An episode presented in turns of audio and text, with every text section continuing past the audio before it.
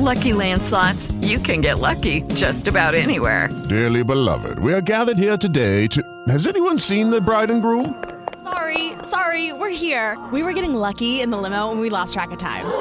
No, Lucky Land Casino, with cash prizes that add up quicker than a guest registry. In that case, I pronounce you lucky. Play for free at Lucky Land Slots dot com. Daily bonuses are waiting. No purchase necessary. Void where prohibited by law. eighteen plus. Terms and conditions apply. See website for details.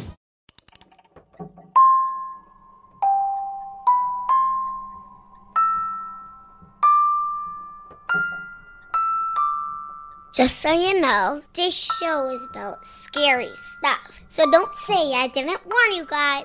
And remember, don't be scared.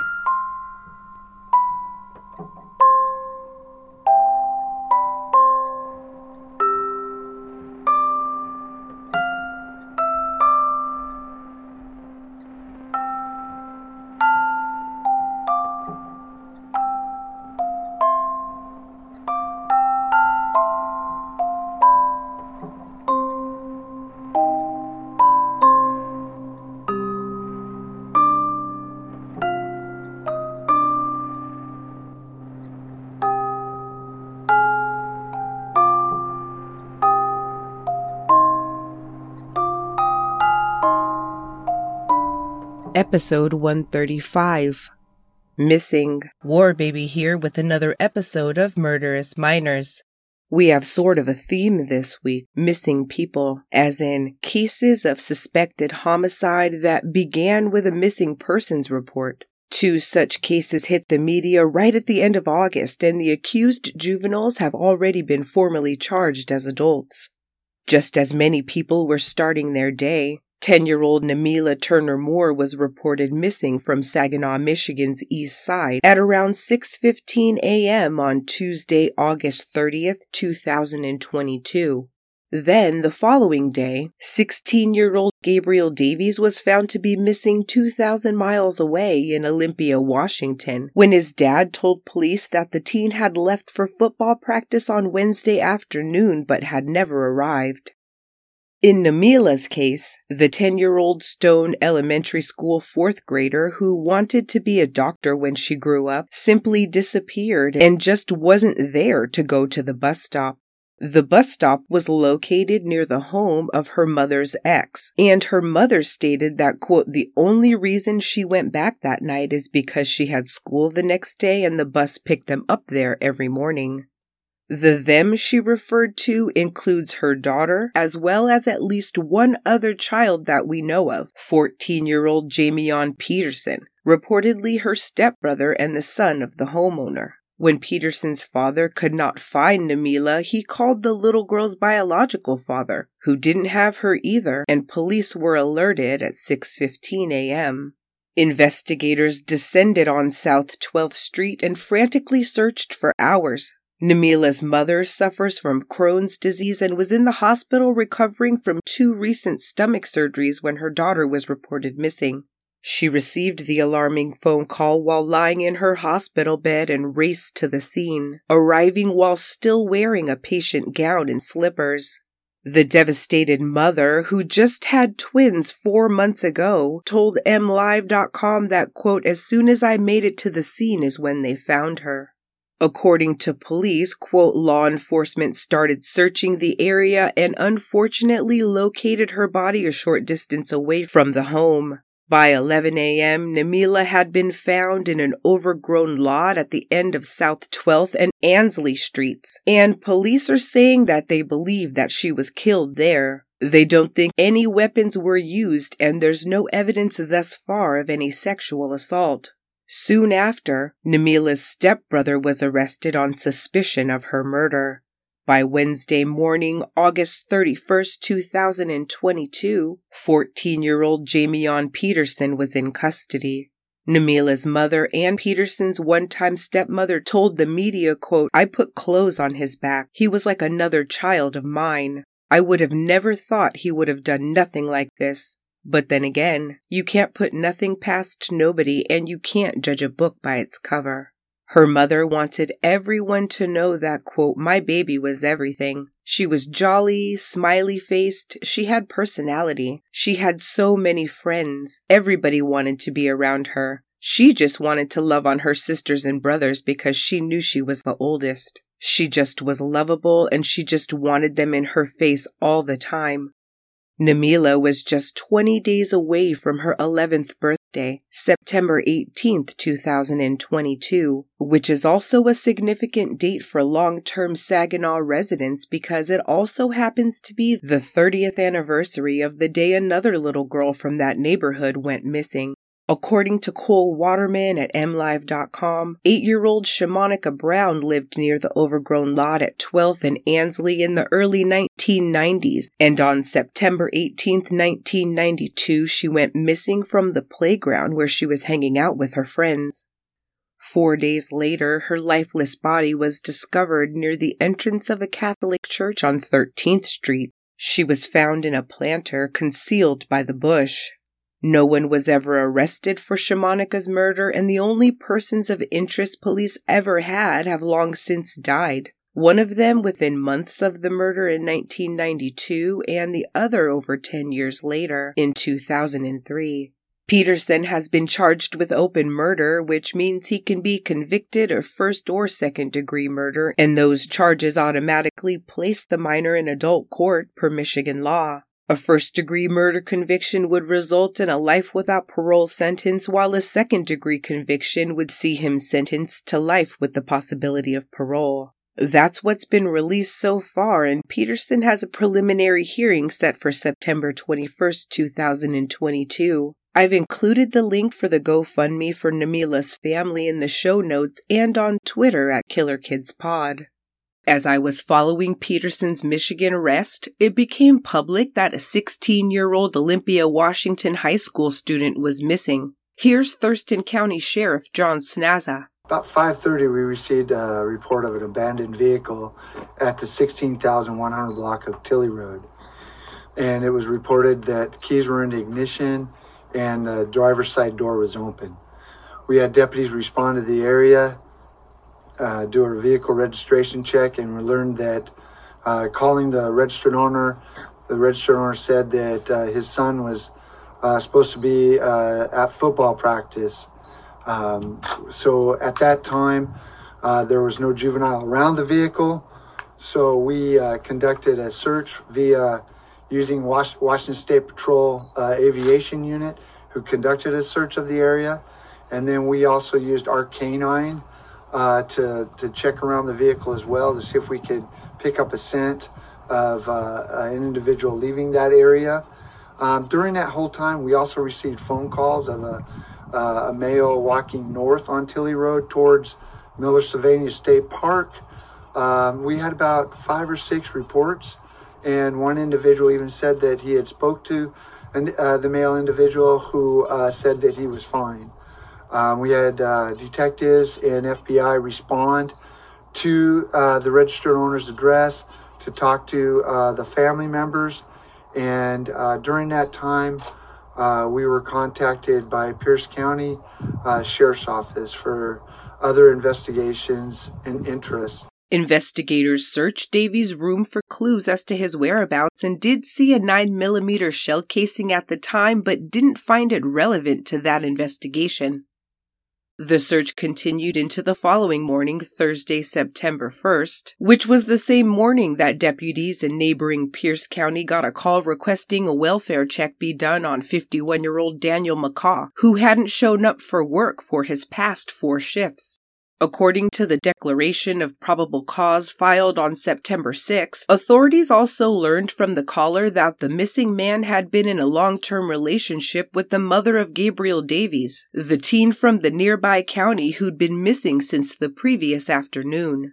Deputies smelled the odor of decomposition upon arrival and forced entry into the Orting, Washington home, where the man was found deceased in his laundry room, on the floor and surrounded by a large quantity of blood. one forty-five caliber shell casing, one nine millimeter shell casing, and one live forty-five caliber round were ultimately located, as well as, quote, blood spatter patterns on the wall, while not completely analyzed at the time, were consistent with cast-off blood and with homicidal violence. No gun was found around Daniel, meaning that he didn't shoot himself, and two guns were presumed to be missing from the home because two empty holsters were found, indicating that two people and two guns were most likely going to be involved. A home surveillance system with a digital video recorder was also collected from the scene and would be integral to the investigation. The medical examiner has so far determined that Daniel McCaw had a bullet hole roughly three inches behind his right ear, as well as a second bullet in his abdomen. He had nine presumed stab wounds. One was found in his right shoulder, one was found in his left armpit, and seven were found in his chest. Daniel's boss wasn't the only individual to connect the deceased man to Gabriel Davies, because the father of the teen's best friend also alerted authorities to a connection between the two. The probable cause document states that the father of sixteen-year-old Justin Yoon, quote, claimed to have information regarding a homicide involving Davies that occurred in Pierce County. Given what they knew from McCaw's boss, they realized what this crime probably was, the violent death of the man they discovered earlier that morning. Davies was still missing, and his family was interviewed as part of that investigation, giving police vital information regarding his movements over the previous week. They told police that the weekend before, which was August twenty-seventh and twenty-eighth, they had gone to Panther Lake in Mason County, Washington, and stayed in a cabin with the family of Davies' best friend, the Yoons. The court document states that, quote, family members reported that Yoon and Davies had left the cabin on August twenty-eighth a little after midnight and returned to the cabin at about six thirty a.m. They left the Panther Lake location again at about eleven forty-five a.m. and did not return. Later on the same day that Daniel McCaw was found murdered, Davies was finally located by deputies on Thursday, September first at ten p.m., about three miles from where his truck was found abandoned. Later that evening, he showed up around the, the thirteen thousand block of Tilley Road later uh, on Thursday evening, the first. Court documents indicate that, quote, Gabriel Davies initially told a detective that he could not remember what had happened to him or where he had been during his disappearance. When Davies was located, he was wearing shorts but did not have on a shirt, shoes, or socks. Thurston County Sheriff's detectives noted, however, that Davies had no injuries to his feet or lower extremities that would be consistent with having been walking through the woods for the thirty-six hours that he had been missing. Defendant Davies admitted to damaging his own cell phone because he was afraid that the police were going to find what was on it. He later said that he could not say what had happened to him because people were going to hurt him. He showed up at an address, and uh, law enforcement was contacted, and we had uh, detectives go out and uh, speak with him, and we were able to take him home to his family. Uh, when uh, he was located, he was located by himself, and uh, he uh, he had contacted a homeowner, and uh, the homeowner immediately called nine one one. Uh, according to the statements, he, he walked there, so he, he explained that he was out wandering around for the last twenty-four hours. Investigators next went to the D V R and evidence from the murder scene and zeroed in on the time frame during which Yoon and Davies were known to have been gone from the Panther Lake cabin.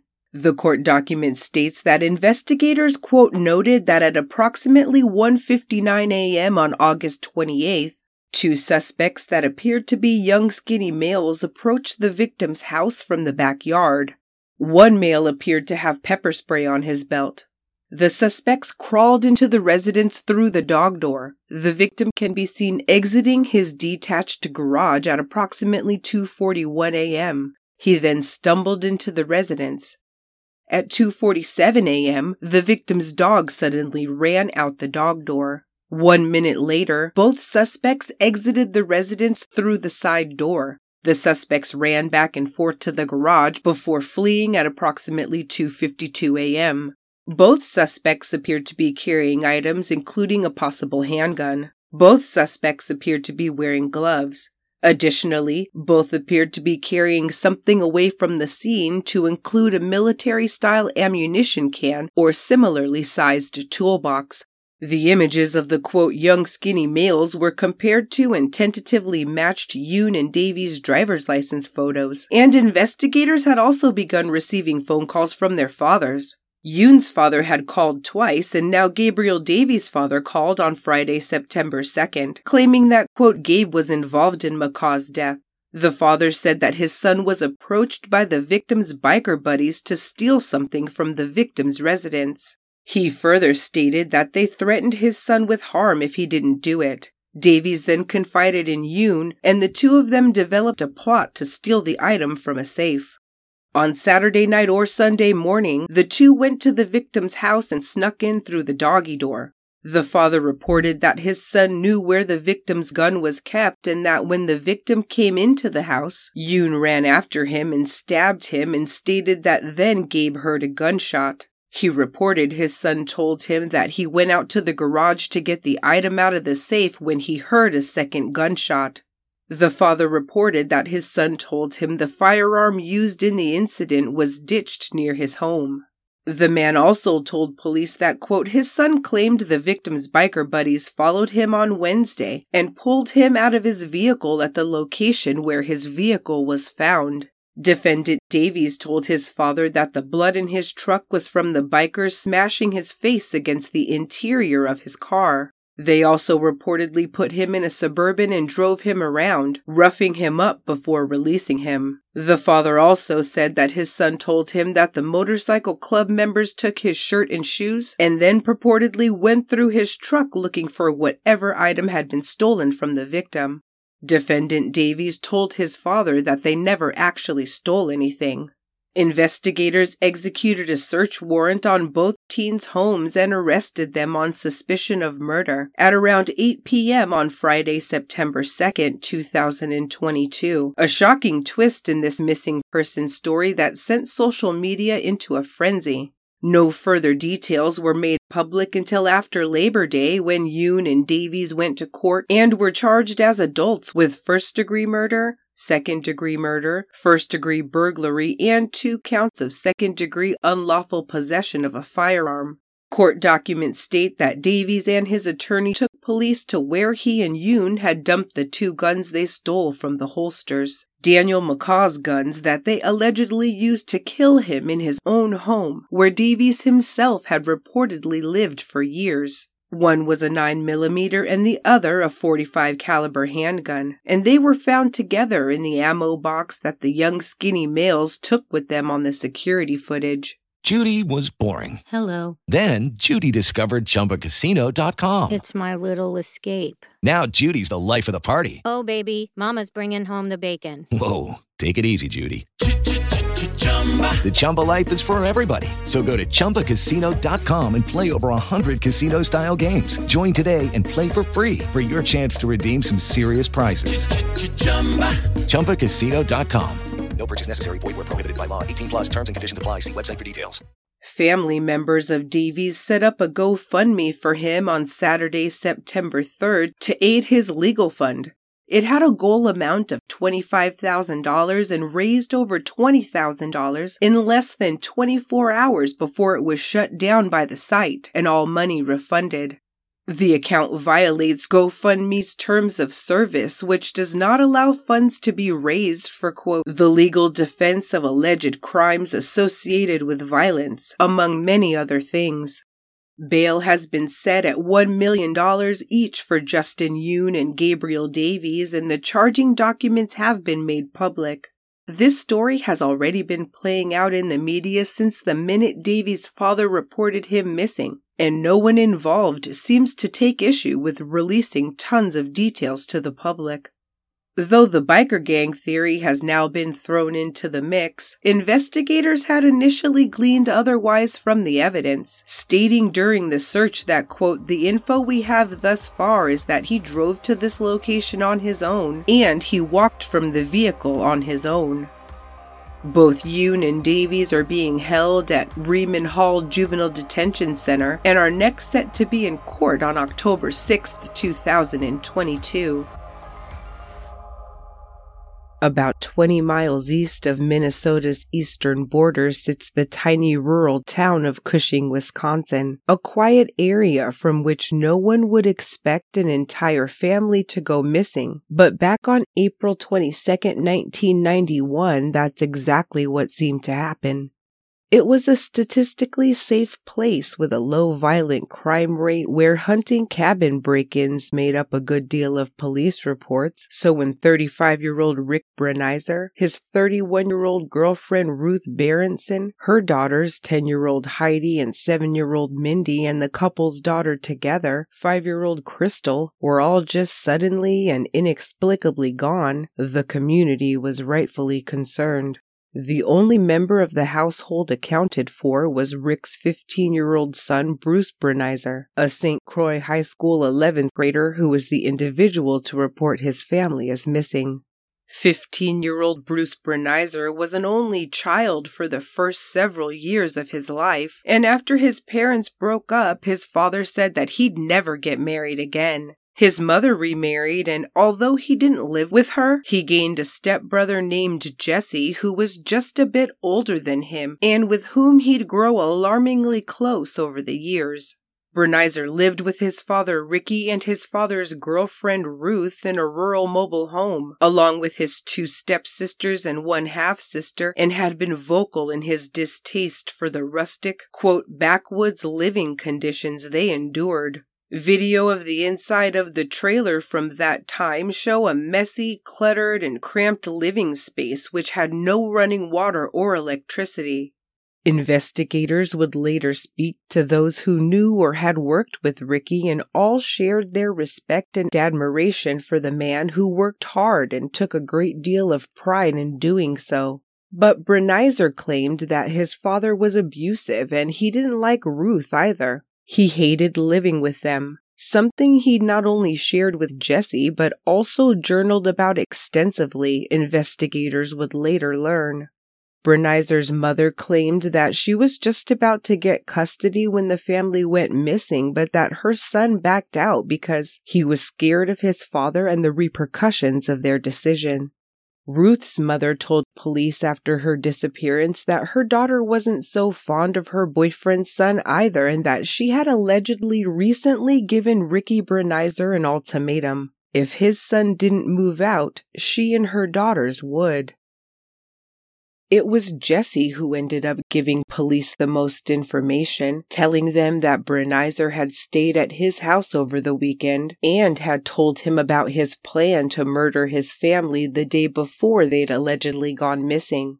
Jesse said he didn't believe him and that he didn't let any adults know. Instead, he testified later that he provided him with ammunition and advised him to commit the murders outside, adding, quote, I told him what I would do in my situation. The next day was Monday, April twenty-second, and they both went to school as normal, but that evening, Jesse got a call from Brenizer saying that the deadly deed was done and that they were all dead.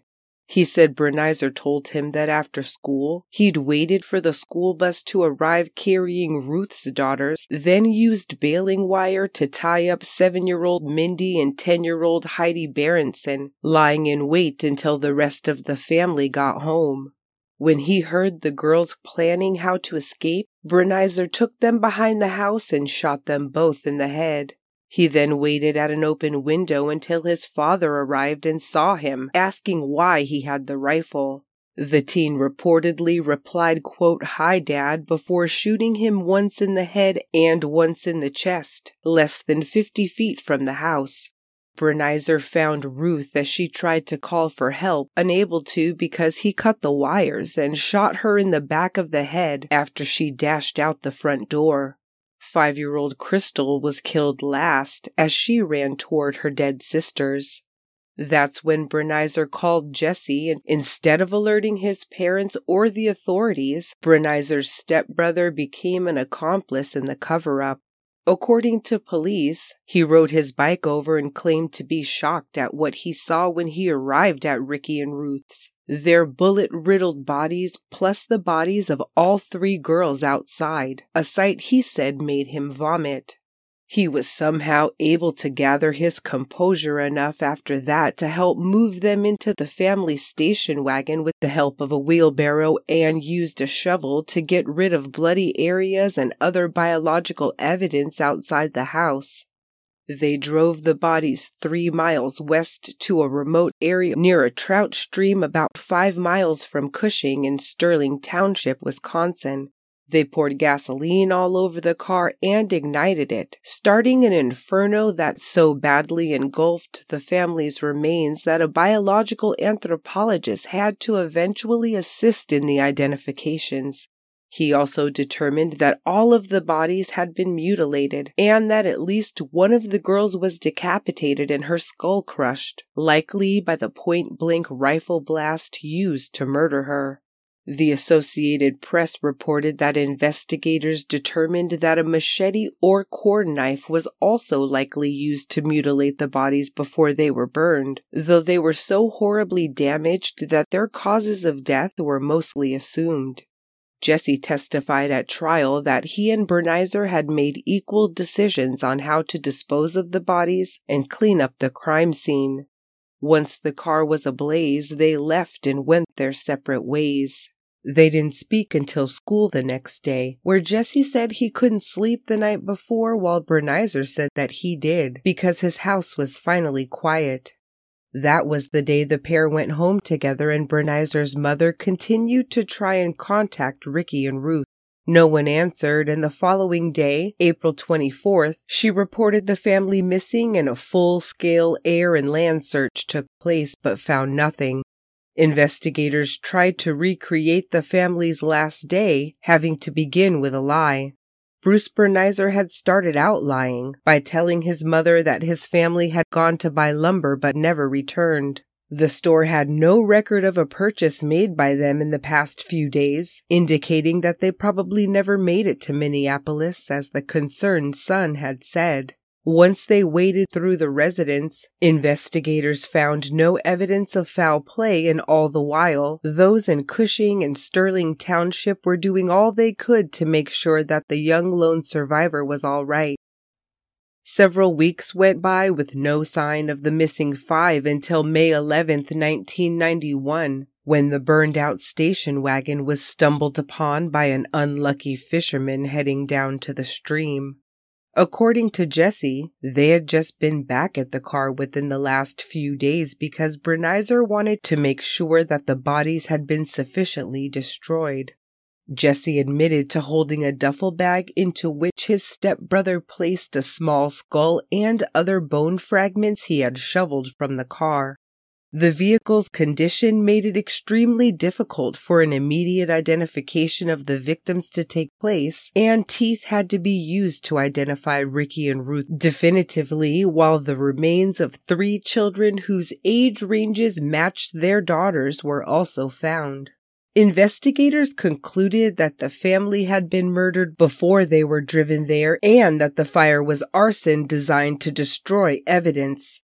The media had been mumbling under their breath since the station wagon was found that the family could have fallen victim to satanic sacrifice because of the fire and since some graffiti had cropped up in Polk County.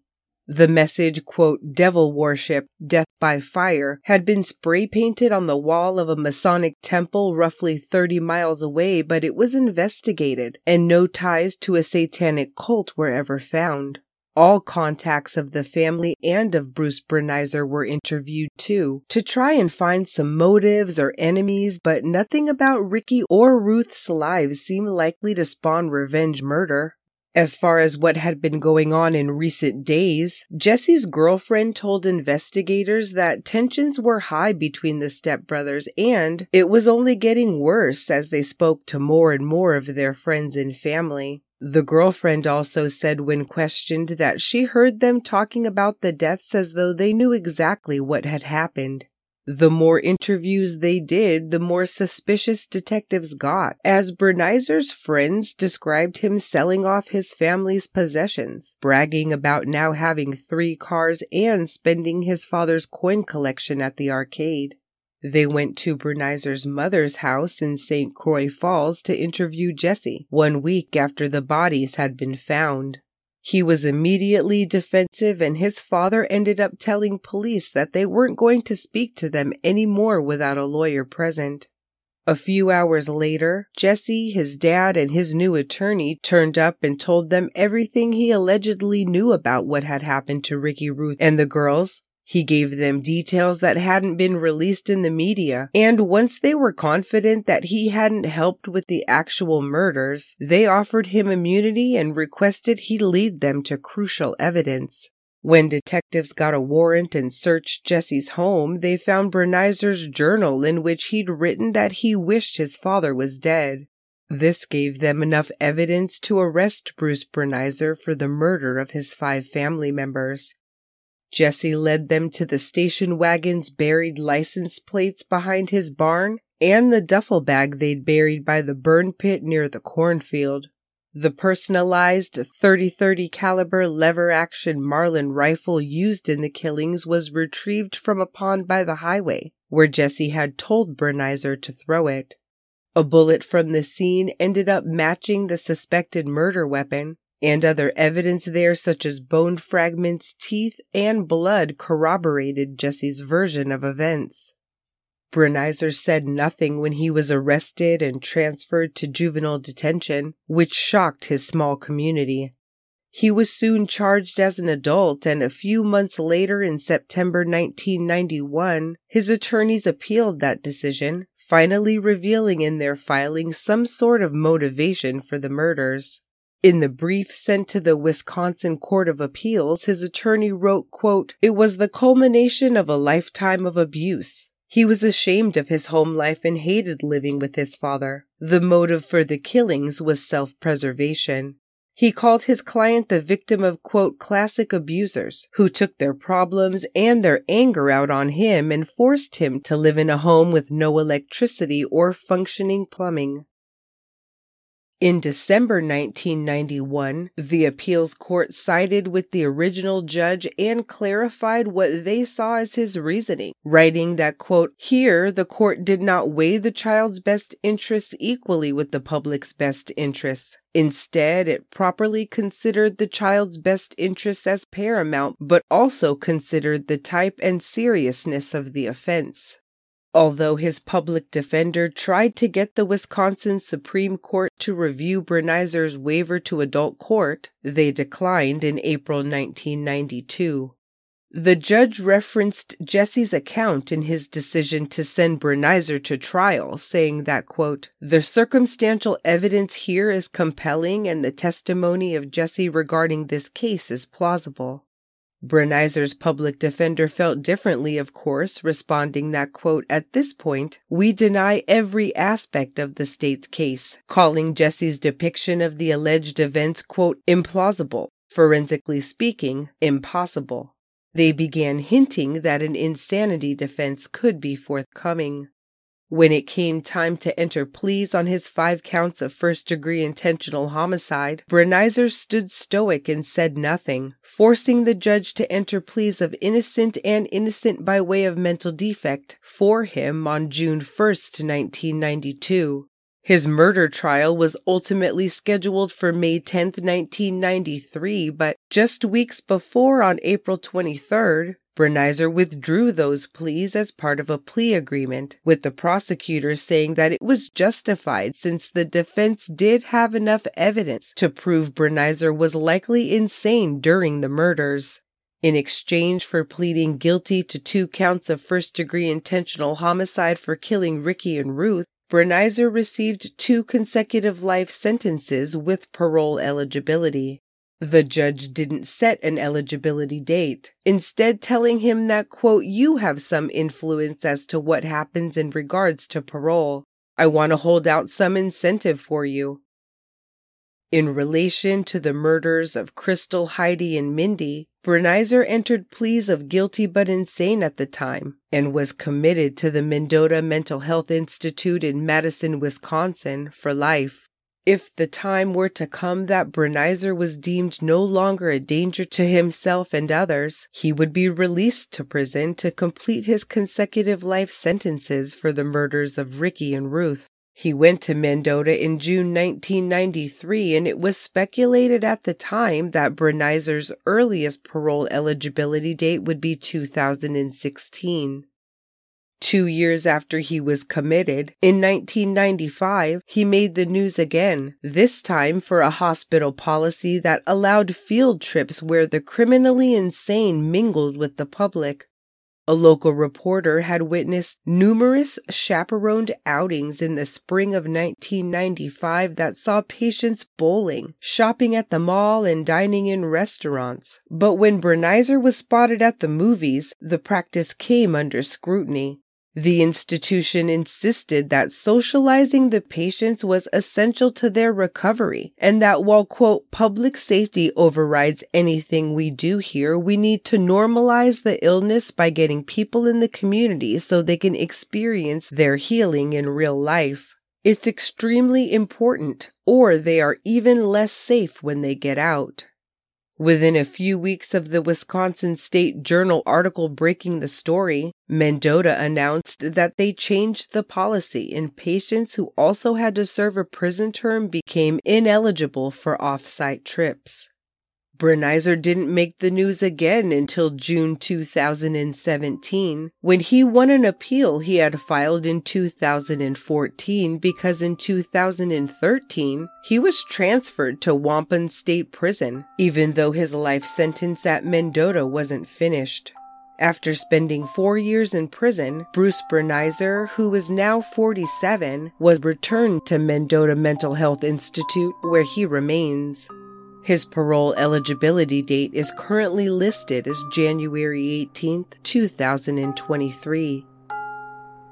As always, thanks for listening. Be back soon with an all-new episode, but until then, lovelies, don't be scared. Judy was boring. Hello. Then Judy discovered Chumba Casino dot com. It's my little escape. Now Judy's the life of the party. Oh, baby, mama's bringing home the bacon. Whoa, take it easy, Judy. The Chumba life is for everybody. So go to Chumba Casino dot com and play over one hundred casino-style games. Join today and play for free for your chance to redeem some serious prizes. Chumba Casino dot com. No purchase necessary. Void where prohibited by law. eighteen plus terms and conditions apply. See website for details.